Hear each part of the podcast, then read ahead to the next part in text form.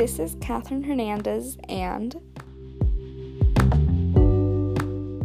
1960s, one could say, were a time of newly found confidence and liberality throughout America. The 1960s began with a newly found handsome president that would not only wow the nation with his looks, but also with his determination to set the nation back on track, morally and economically. The mid 60s were full of different radical decisions in Congress, and the mid 60s president was the definition of radical.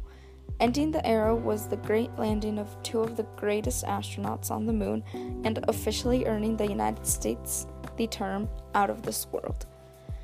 Though the 1960s were a time of newly found confidence throughout the nation and its people, one single word would describe the United States through this era change. The United States demonstrated in the 60s that one country can do all proposed and accomplish all proposed in an extraordinary manner. The 1960s truly described what it is to be an American.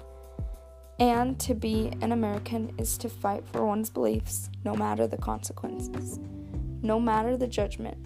Being an American is to be focused and determined to accomplish a dream. The equivalent to being an American is to persevere, never give up.